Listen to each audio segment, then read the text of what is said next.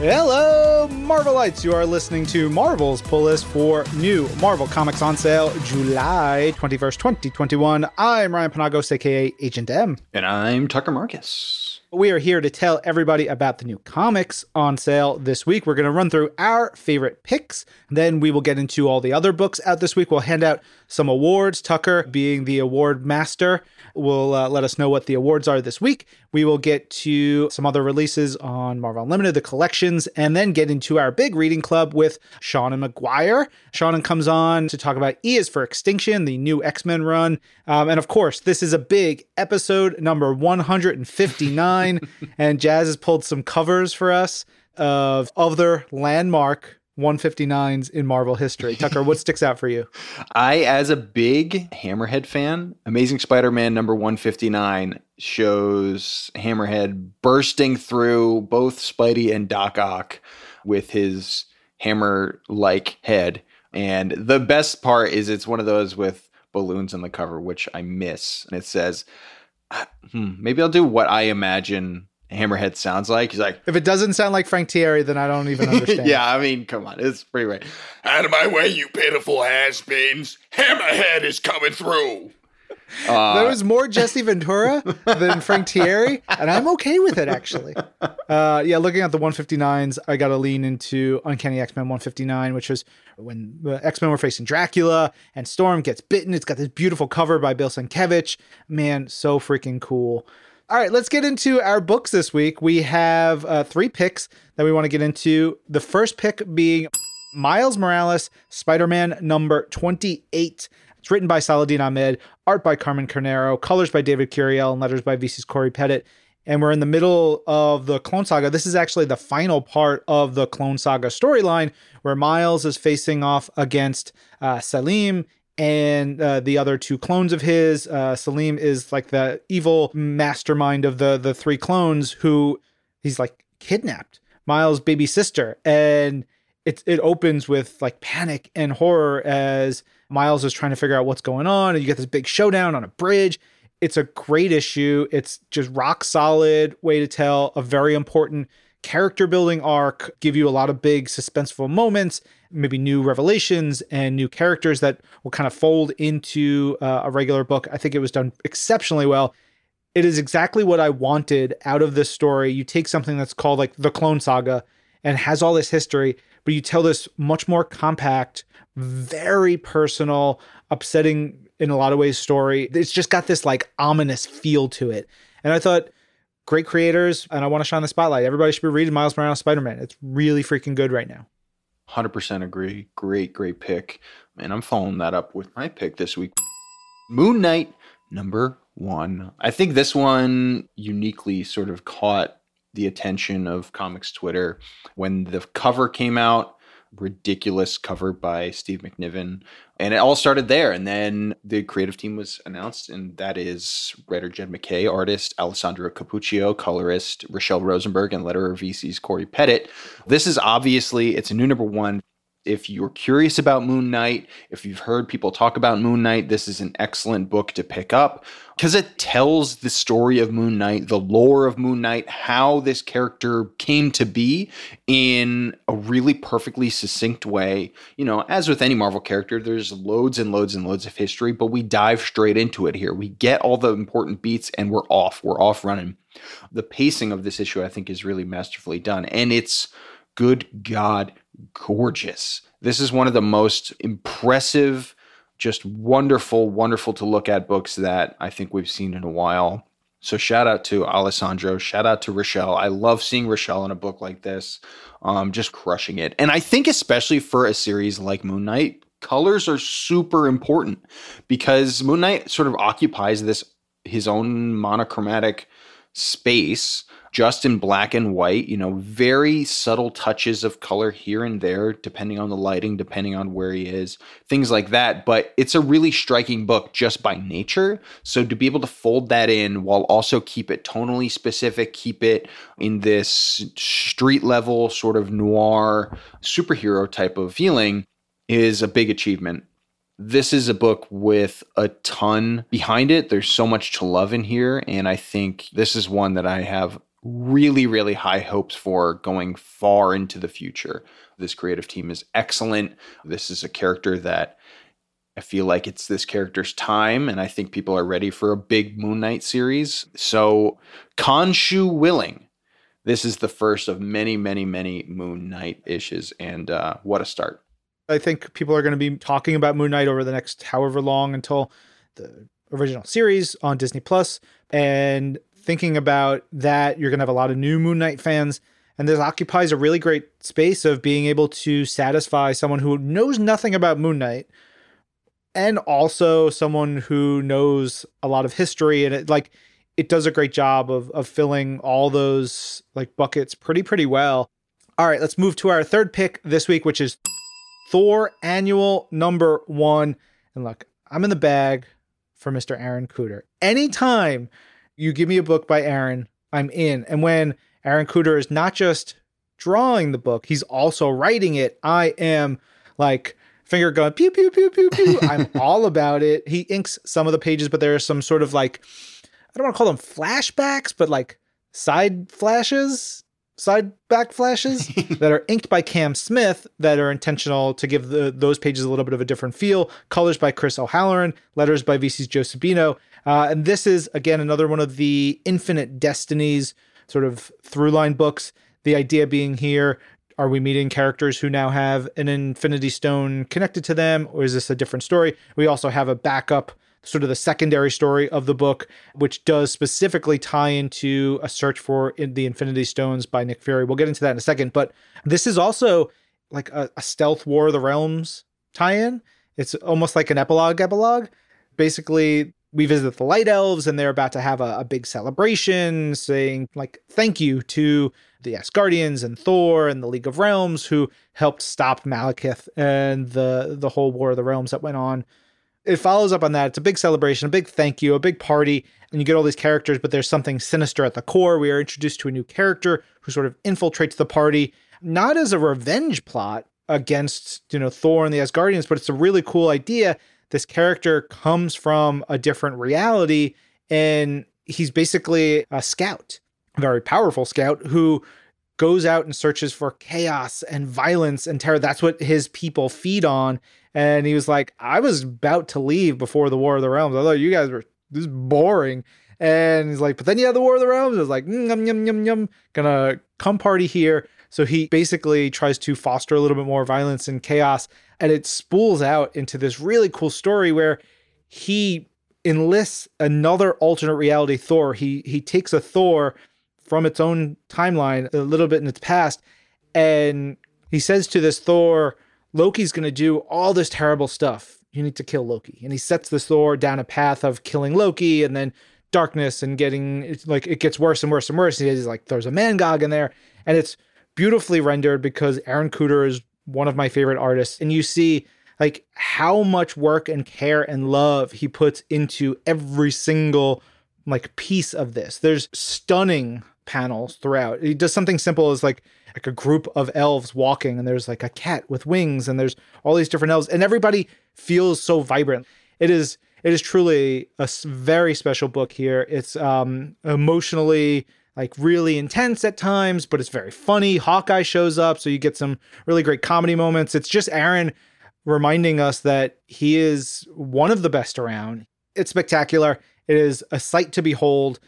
And on top of that, on top of this amazing storyline introducing new characters and concepts and things that feel like we'll see pop up again in Thor, we have the next part of the Nick Fury storyline, which is by Jed MacKay and uh, Juan Frigeri, which come on, we're talking about amazing artists and amazing teams. Most of this story by Juan and Jed, you have to turn your comic sideways. And it's done in like like an Adam Kubert feeling, like taking it and you know subverting your expectations of what a comic can do, what it should do, how it should be read, and it is amazing. It's got sharks, it's bloody, it's wild. It ties into a little bit of Heroes Reborn and Heroes Return, and friggin' great. This is one of my favorite issues of the last couple months. 100%. Really, really fun week this week. And we will dive into more of these Marvel mags as we go into everything that's hitting shelves this week. And as we go through them, I decided to call this week's award the Buy-in Penagos Award, as in these are issues you need to be buying.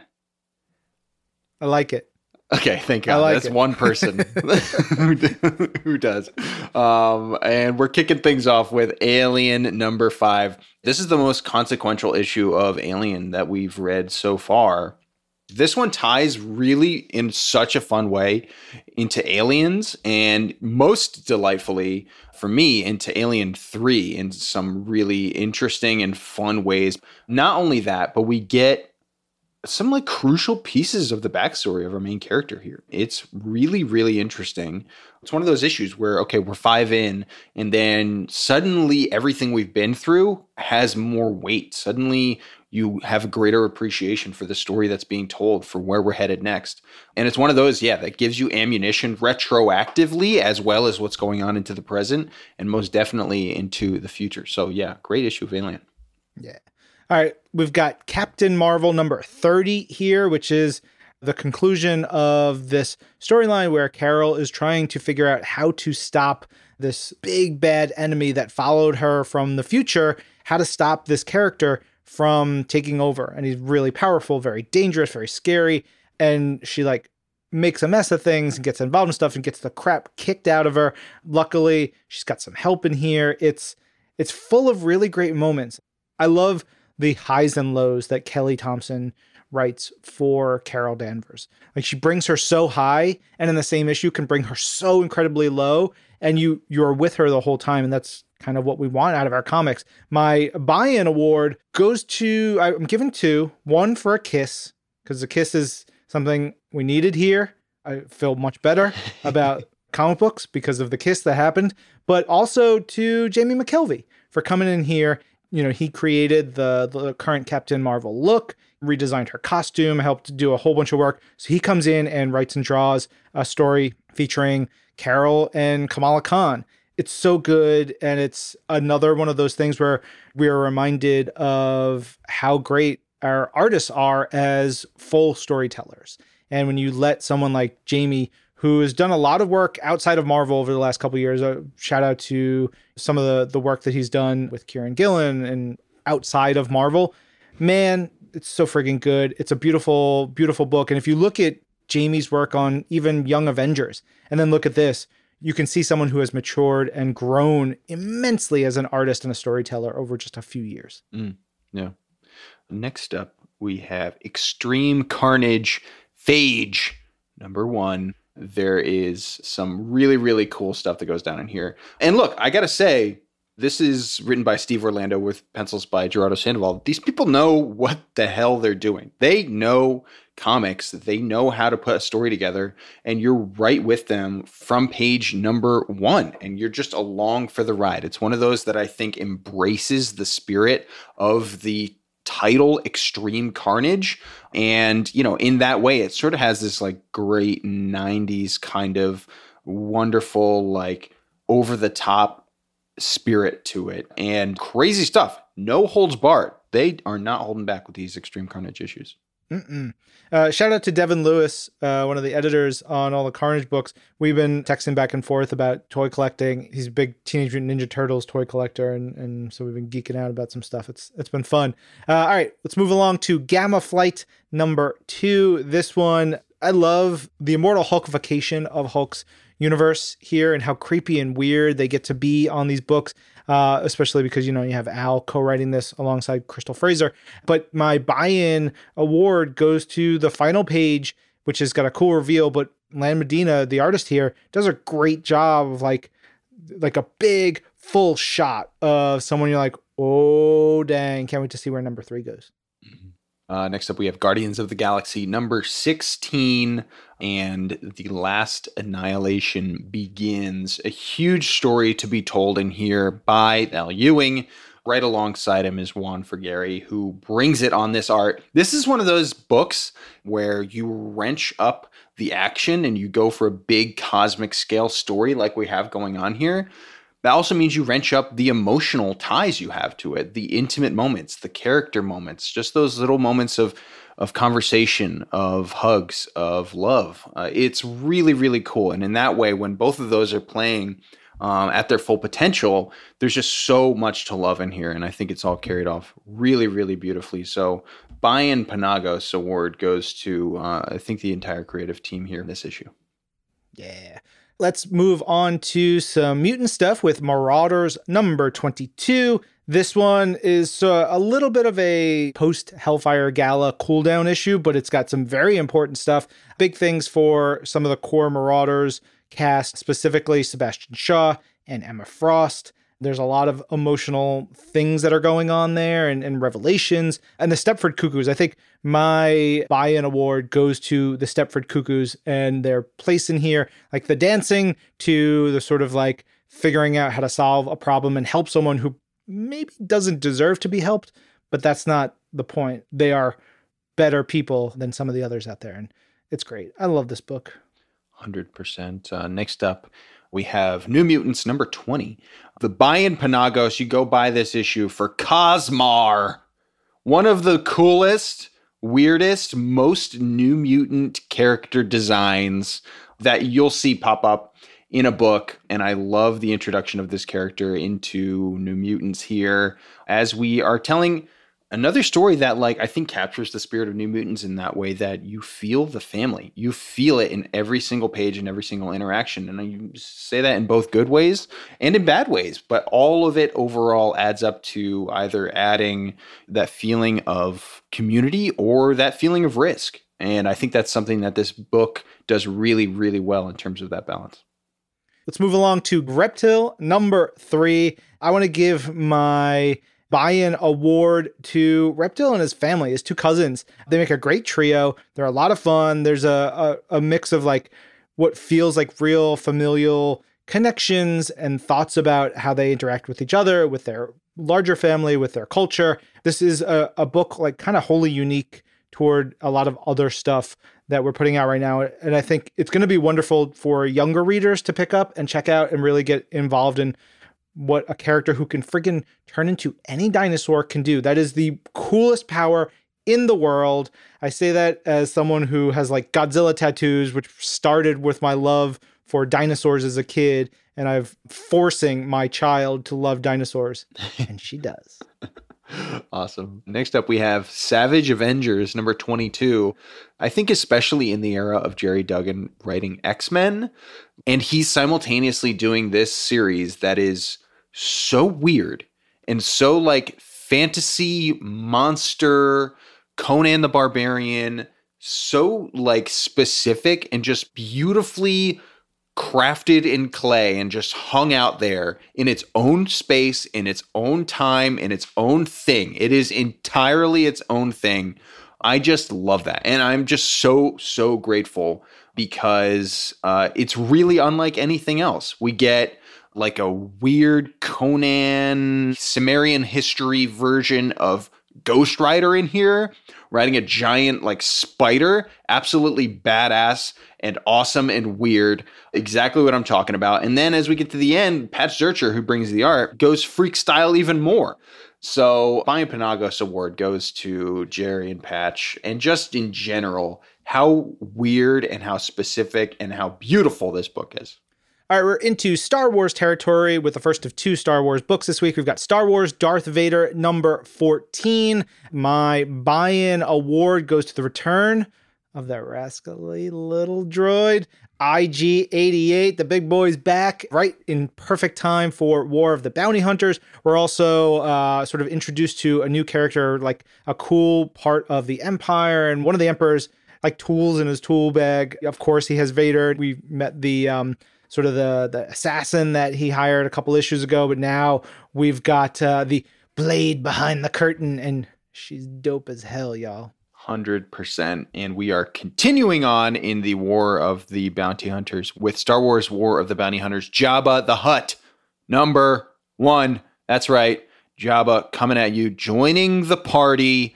Artist Ibrahim Roberson and Luca Pizzari managed to make Jabba disgusting again Jabba the Hutt is so like in everyone's mind. We can instantly we could draw him on a piece of paper. We know exactly what he looks like. You can immediately picture him. He's just part of like our cultural memory. So that gets my buy-in award is being grossed out by Jabba the Hutt again. I love it. He truly looks like he's a, a, melting candle. I love it. It's exactly what Jabba the Hutt should be. All right, last new book of the week is X Men Legends number five. If you are not familiar, X Men Legends brings in classic X Men creators telling stories that fit in the continuity of their original runs. We've seen stuff from X Factor and uh, 90s X Men, and now we are into a 90s X Factor storyline, which fits in sort of right near the beginning of the run that Peter David, when he jumped on and created the new team, they were a government group of mutants with Havoc and Polaris, Strong Guy, Quicksilver, Wolfsbane, Multiple Man. But this one uh, is great. You've got lots of Todd Nauck detail and wonderful stuff. You've got a group of uh, Latverian mutants who are just like, Latveria sucks for mutants. Rah! And you're like, it probably does. I'm with you guys. Like I was immediately siding with them, uh, but my buy-in award just goes to the whole thing for bringing us back to this era of X Factor books, which is um, something I loved, loved, loved as a kid. Absolutely. All right, that's what we have for all the new Marvel comics headed your way this week. Uh, and now looking over to the collection section, we have the Union, the Britannia Project, and Union Jack. But the one that sticks out to me is hands down King in Black Namor that's Kurt Busiek, folks, and uh, it's one of the best of all time. Writing one of the best characters of all time. Loved those issues, and that's going to be a great one to read in collection. Also, big shouts to Generation X Epic Collection Back to School. That is Chris Bachalo mm. dunking on fools. uh, all right, let's go to Marvel Unlimited. Tons of stuff in Marvel Unlimited this week. Some more King in Black tie ins. There's an issue of Thor and Loki Double Trouble. Most importantly, I want to point out Spider Man Spider's Shadow number one is now in Marvel Unlimited. Chip Zdarsky, Pasqual Ferry. We've been loving it. If you haven't caught up, you can read it on Marvel Unlimited. All right, from Marvel Unlimited to uh, some wonderful early 2000s X Men stuff. Tucker, are you ready for our reading club? Oh man, am I ready? We have one of the best sort of most consequential issues of an X Men book ever. And we're talking about it with one of the biggest X Men fans, I'll say it ever. That's Seanan McGuire. So, so much to dig into. So let's go do that right now with Seanan McGuire.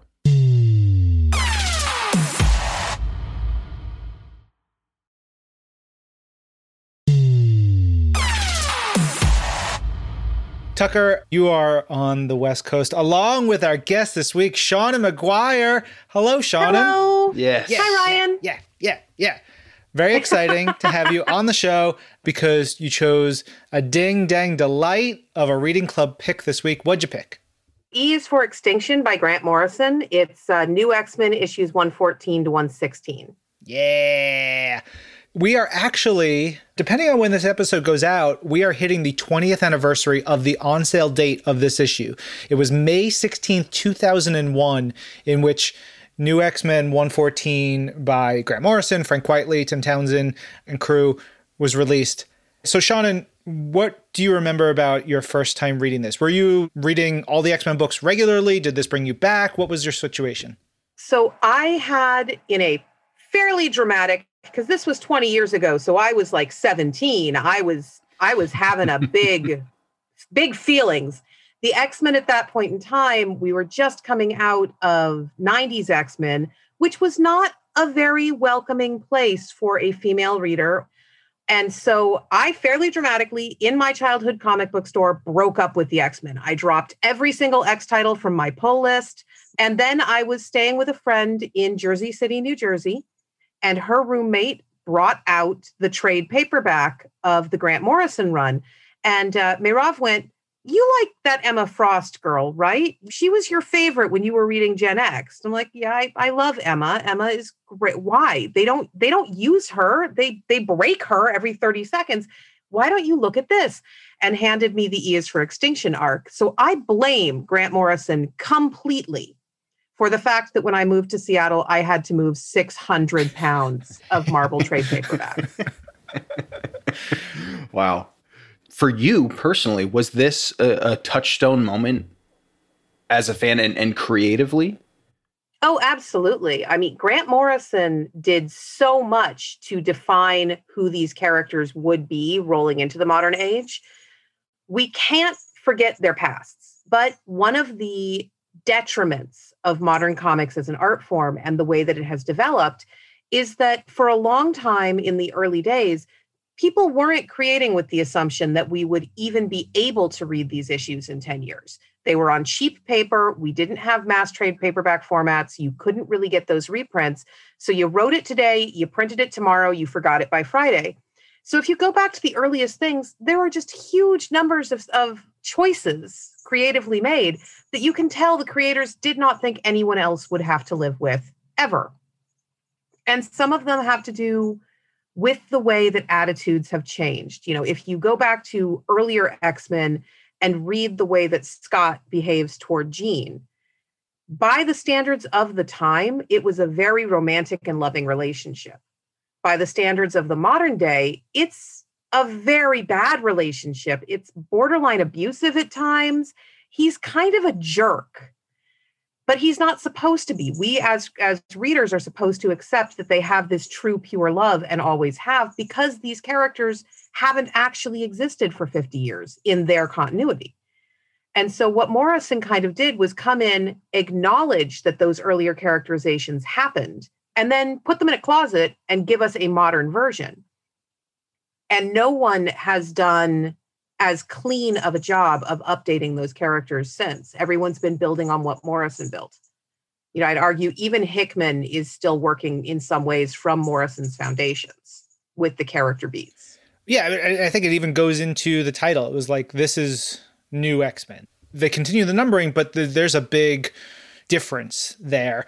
But it's also interesting to your point he even acknowledges the most recent history and builds upon it in a way and folding it in that like appreciation and understanding while still boldly pushing forward. You know, there's the stuff with Apocalypse that had happened months beforehand.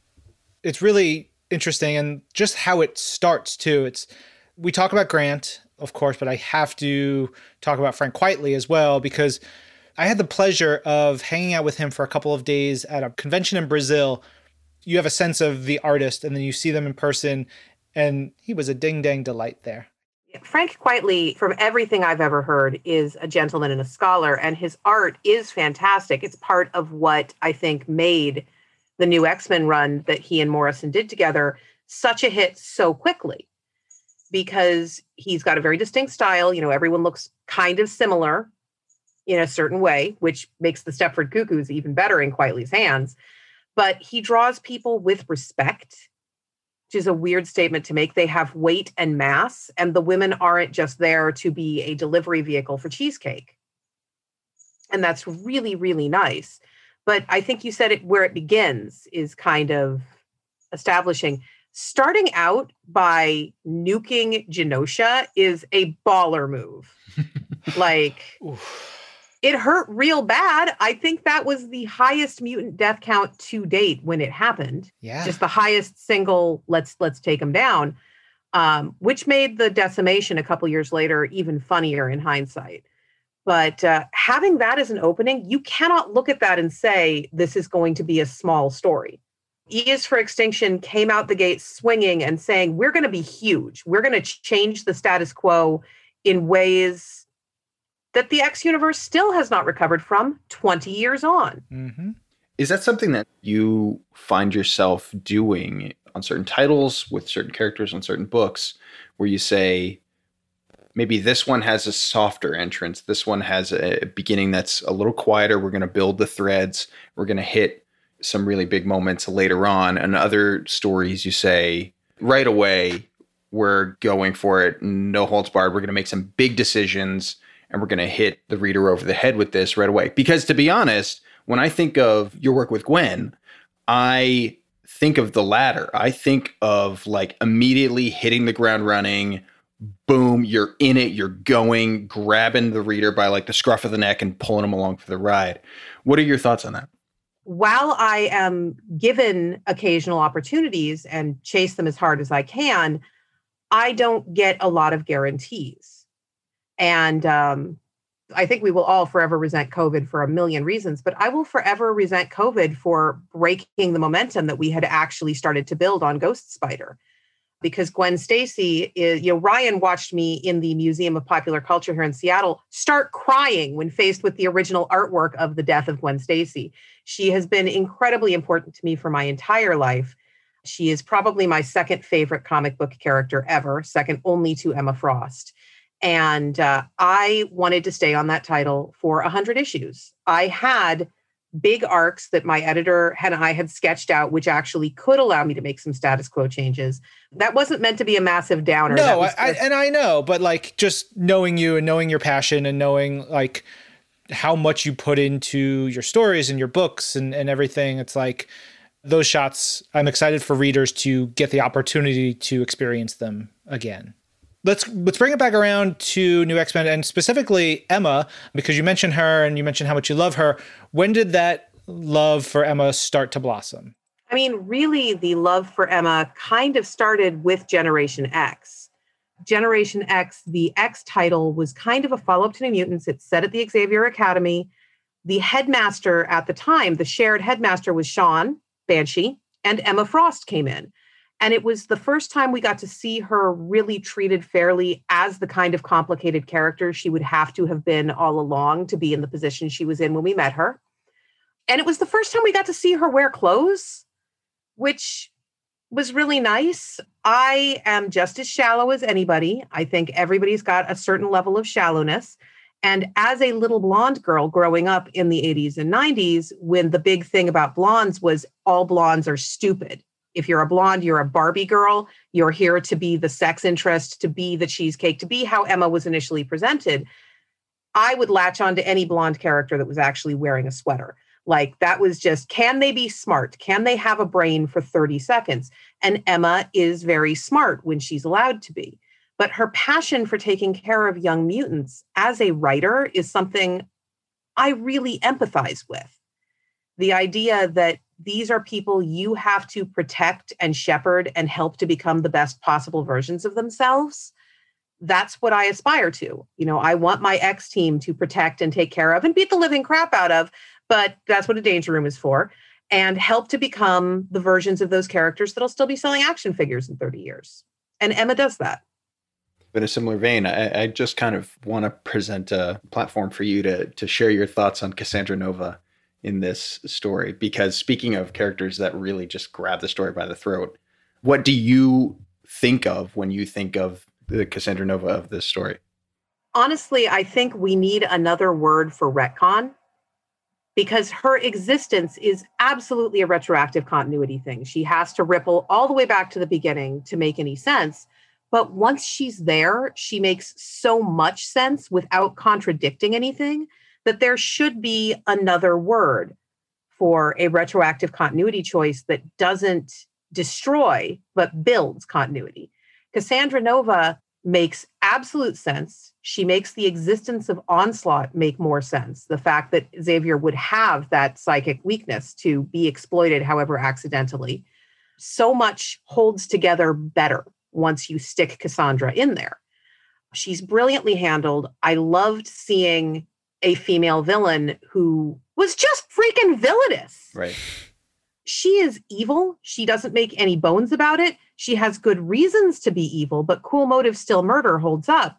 And she's a female villain who is never sexualized in any way.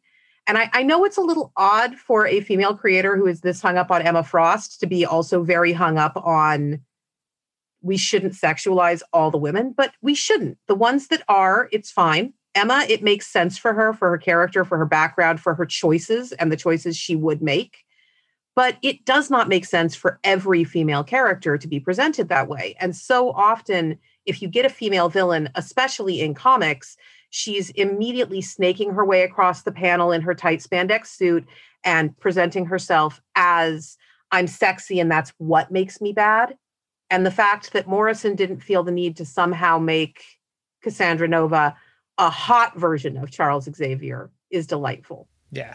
I, I want to make sure anybody who's not read this, strangely enough, read the book read New X Men 114 on. Uh, it is all on Marvel Unlimited. There are trade paperbacks, aplenty, hardcovers, omnibuy, plenty of ways to read this. But if you haven't, we are still getting in through spoilers. So Cassandra Nova is the the twin that um it's weird to try to explain it. Charles Xavier and Cassandra Nova were twins. Their powers developed while still in the womb, which is a thing we have seen from other mutants previously. Because you had two extremely powerful psychics sharing one womb, one bloodstream, and one source of nutrition, they decided they had to fight for their survival because otherwise one might cannibalize the other.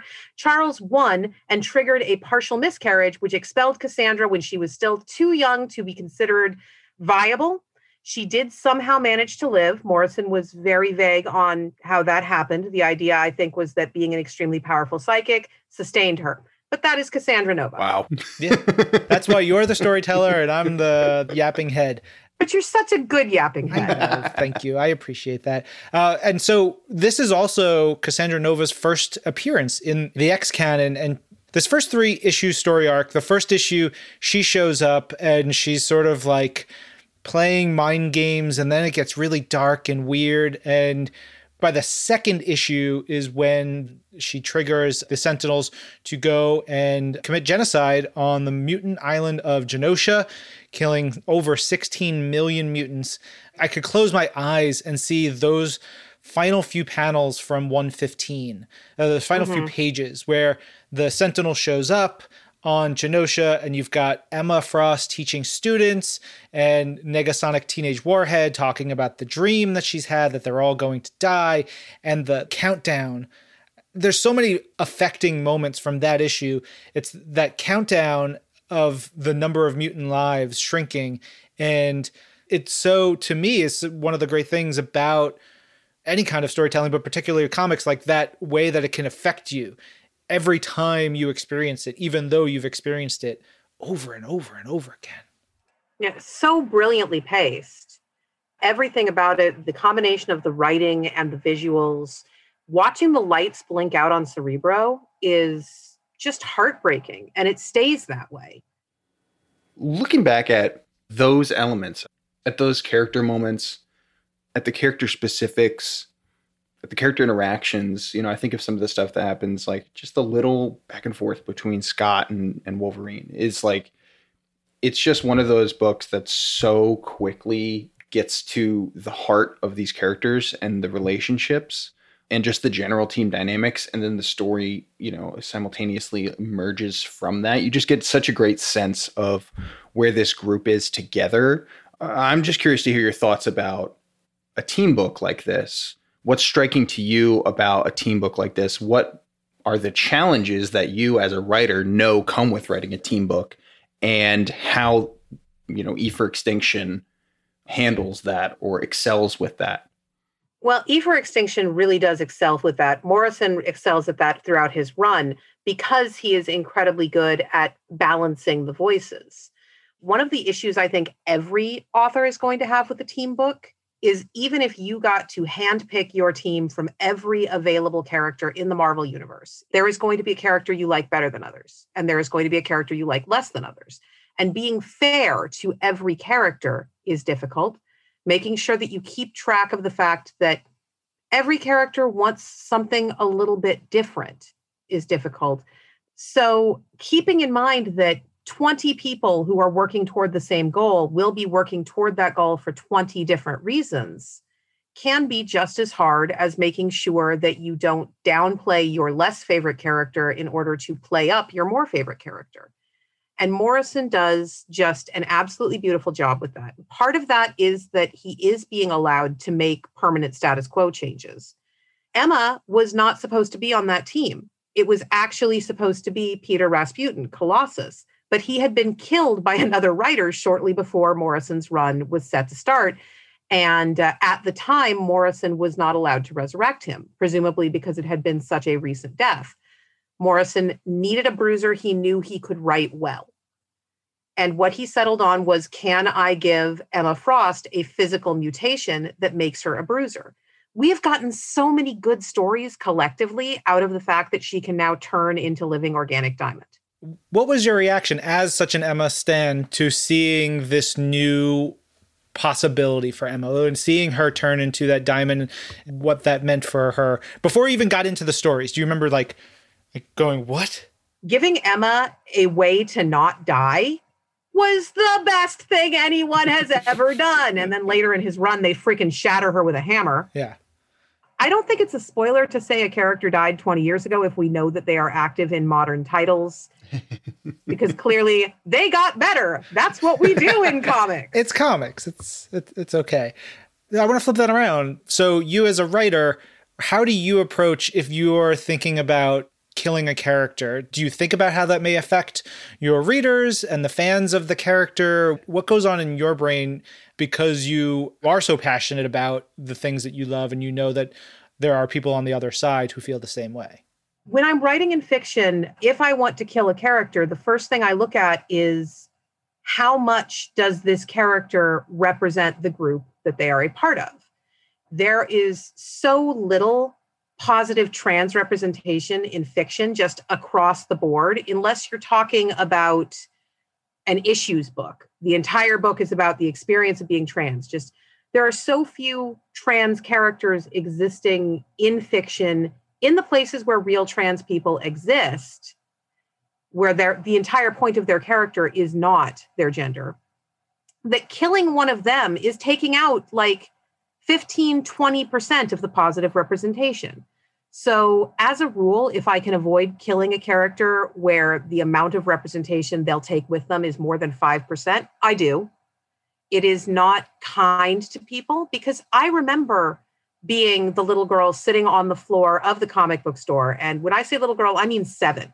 I had just been handed the issue where Gwen Stacy died for the first time. And Gwen Stacy was me. You know, she was a smart blonde who was completely obsessed with science. She was good at math. She did her homework. She followed the rules. She didn't have superpowers. That character was the closest I have ever been given to an avatar within the Marvel Universe. And so I just sat on the comic book store and sobbed. I don't ever want to do that to people. Now, that being said, if you give me an opportunity to hurt a large group of people by killing a character without taking out a large quantity of the representation that they might identify with, oh, yeah. You know, one of my first really successful books, two thirds of the way through, I kill my first person narrator like mid sentence, we're done, and we pick up the next chapter with our new narrator. I still receive death threats about that book, which means I know I wrote it right. Readers are passionate. I am so far from the most passionate reader out there, and I'm fairly passionate. So I do, as a writer, want to make you feel something. All writers are emotionally manipulative. That is the purpose of storytelling. And I want to make you feel it, but I don't want to hurt you so badly that it doesn't heal. I, I want to go back to to the art side of things for New X Men real quick. Um, something Tucker and I have talked about on the show is artists have different ways of telling their stories, and some artists, to me, when I look at them, they have the ability to capture. It looks like a freeze frame of the action. And I think Frank is one of those artists who does that so spectacularly well. He uses it to some effect here with like blood in midair or elements here. Um, I, I look at this and I, I think of, there's just so many things about the art in this book that I glom onto and I, I adore so much. And Seanan, and you've talked about, you know, Grant and the writer. We've talked a little bit about Frank. We've talked about characters such as Emma. For you as a as a fan, were there ever any artists that you searched out, or was it always like, this is my character? These writers were the ones that I went to, or were there any artists that you like searched out? Alan Davis, I adore the way that he draws basically everything. He is not afraid to make unattractive characters unattractive. He's also not afraid to make characters that you would think would be unattractive attractive. You know, he has a great diversity of shape and form. Mike Ploog actually is a huge favorite of mine, though not as much for his Marvel work. You know, he did a lot of Marvel work, he did Ghost Rider, and he was really good. I love Ploog because of his work on Creepy and Eerie, which were old Warren Publications horror comics. And he just had a softness of shape and a roundness that it's hard to explain why I find it so appealing, but you know, it is it is just brilliant. In more modern artists, I have to say I have an enormous soft spot for Takeshi Miyazawa and did even before he drew one of my Ghost Spider runs, though I made that poor man draw a T Rex made entirely of bees, but um, he has just a, a motion to him. He has a sense of flow, which I think is really important in an action comic. But yeah, mostly I would seek out a lot of Ploog and Davis when I was looking for specific artists. Cool. In this same exact vein, I have to mention Ugly John in this story, which just feels like a character built for Quitely to do like backflips on the page. And then similarly, I think the colors in these issues are incredible. And I think they do so much work in terms of the scale specifically of the story, whether it's like through kind of lens flares type stuff, the glare that kind of peeks over the mountains at certain times, just so many different things like that that I think just add and are just such amazing, generally additive measures to the grandness and the scale of this story. It, it bothers me a little how often we skip over the colorists and we just don't address them. You know, I am on the Hugo Awards nominations list for Best Graphic Story for the Ghost Spider Run Dog Days Are Over. And when they sent out the nomination, they credited me, they credited Takeshi, and they credited Rosi, who is the other artist that worked on that arc. They did not credit Clayton Cowles, who did all of our colors and who basically had to do two entirely different comic books for every single issue because Earth 616 has a palette and Earth 65 has a palette. So the fact that we ignore this incredibly essential part of what makes comics such a gripping medium does bug me. I have the very first ever appearance of Emma Frost above my desk. Like I literally have the poster that was distributed to comic book stores 6 months prior to the Oh, issue awesome. that introduced her. I know who drew it. I have no idea who colored it because that is lost knowledge. Yeah, Brian Haberlin credited here as hi-fi design. I'm glad we're talking about colors, especially when Cassandra starts manifesting in the Xavier School and she's trying to take over Cerebro, and it's that glow is so unorthodox and it just looks so uh, intentionally alien and weird. And then the black bug room that she traps scott in for a second she's like everyone has a black bug room which is a nightmare intentionally. Oh, yeah. and it's but like the coloring there is so dang good. It's never not surprising to me how many losses the X-Men take at the start of this story and I guess just how built up your hatred for Cassandra Nova is like as if you weren't rooting for the X-Men enough at the start of the story. Like the way things just keep tumbling down and down and down for them that you just have you you're left with nothing alongside them but each other and you just are kind of pulling for them in an entire new way. We're talking 20 years later it's still so striking. It is still so crazy in those different ways Right. And you're hitting on the thing that has been hardest for me over this hour, which is staying in just E for extinction. i was thinking the same Because- thing right Morrison, really, with his entire new X Men run, I cannot recommend that run highly enough. It's all on Marvel Unlimited. As Ryan said, the trade paperbacks are still available. You can pick them up. It is absolutely worth your time if you like the X Men at all. But you can really tell that Morrison is both a master storyteller working at the height of his powers and that he has the faith of editorial behind him. And there are a couple decisions that he made and then had to back out of none of which happened in E for Extinction, so I'm not going to specify what they are. But if you're reading and you go, that feels odd, just Google it. You will find him talking about being told to change it. But everything else, editorial trusted him to tell this big story. So every story arc is a domino. And he has set them up so perfectly, beginning with the destruction of Genosha and ending with the event that ends his run. It is one of the more impeccably coherent runs, I think, of the entire modern Marvel Comics era.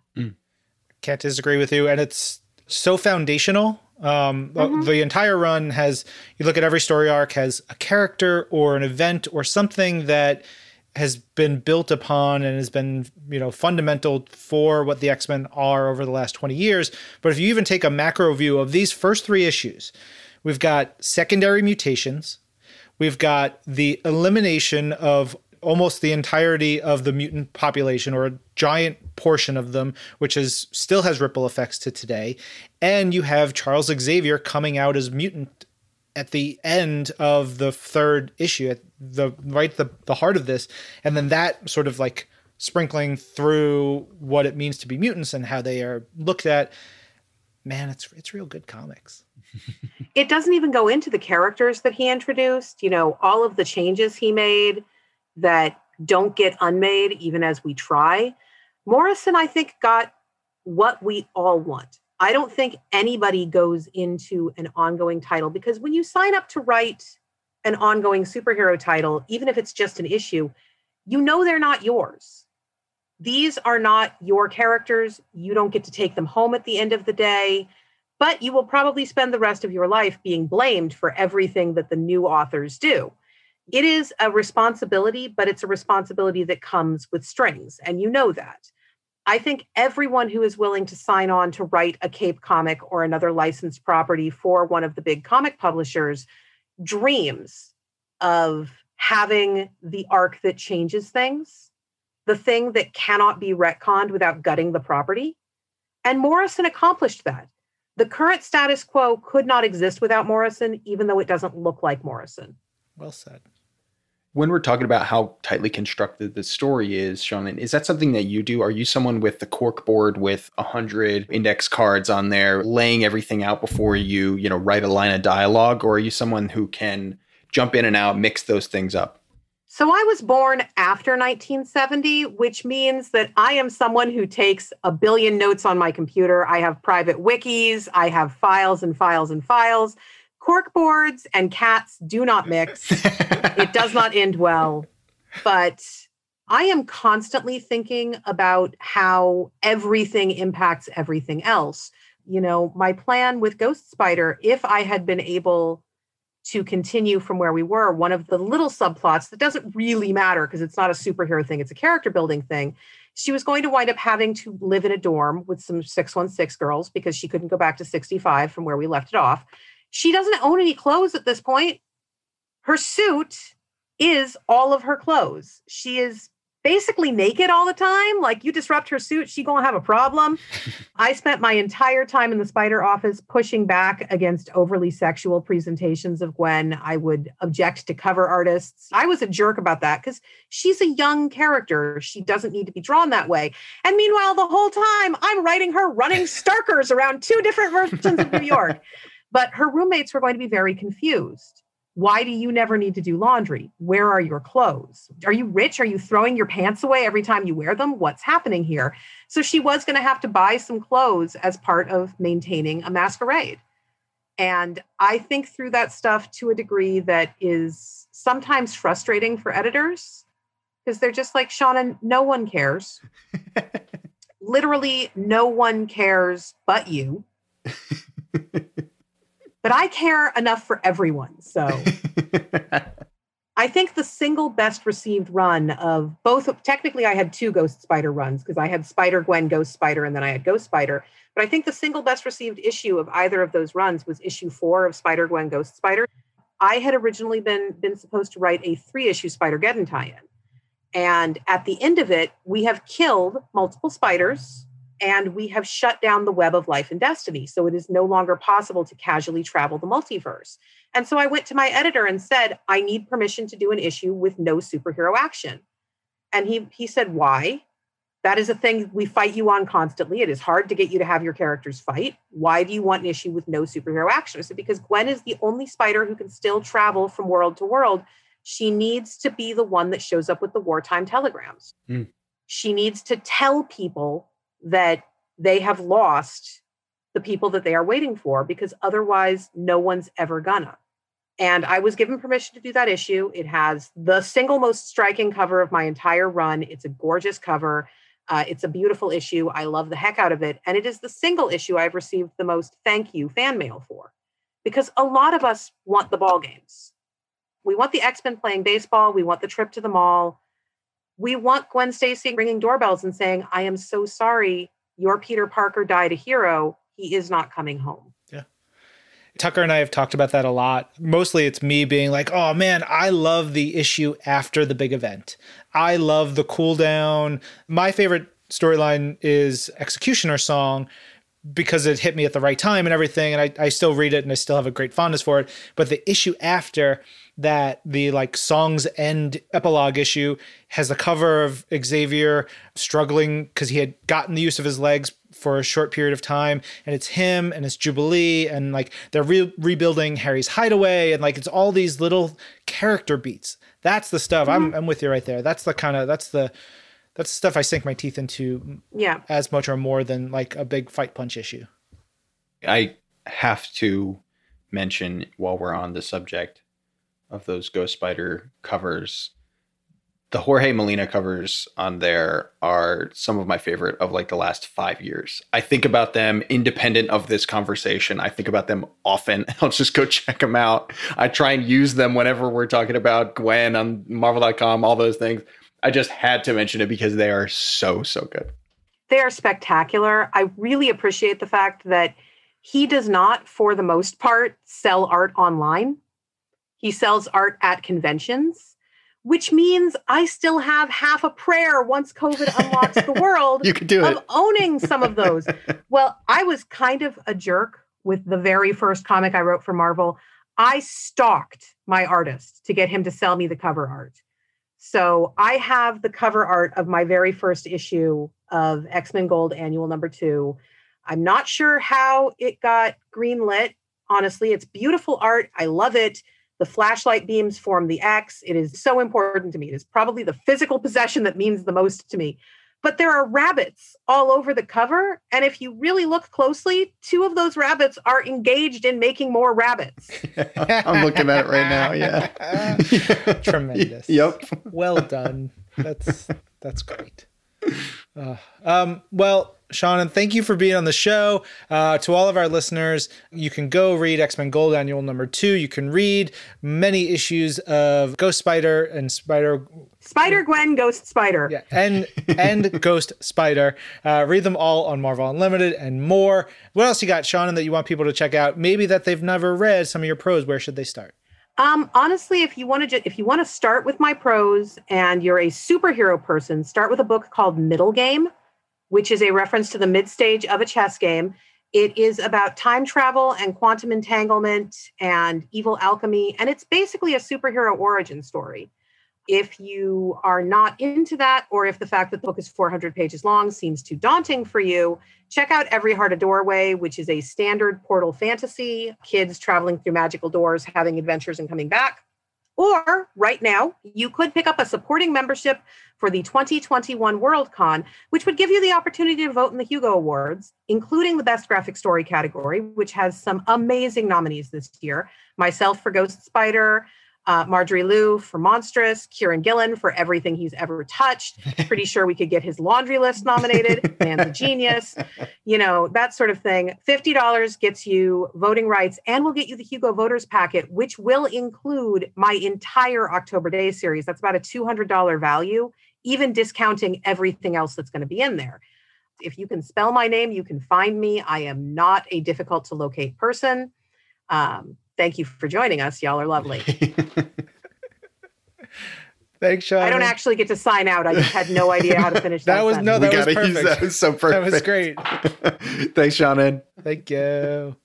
Yay. Thanks for having me, guys. Of course. Thank you so much. This was great. Big thanks again to Seanan and for coming on the show again, for being just amazing. Uh, ding, dang, delight. That wraps it up for us. This episode of Marvel's Pull List was produced by Ryan Penagos, Tucker Marcus, Jasmine Estrada, with help from Megan Bacala. Jill Duboff is our director of audio. And Brad Barton is Marvel's Pull List audio development manager. And you know, Brad loves E for Extinction so much. One of his many, many tattoos is actually Brad for Brad Stinction. And like, it's just like his whole thing. Him and his Brads, his big league of Brad, they get it, right? We love you, Brad. I'm Ryan, And Tucker. and this is Marvel. Your universe.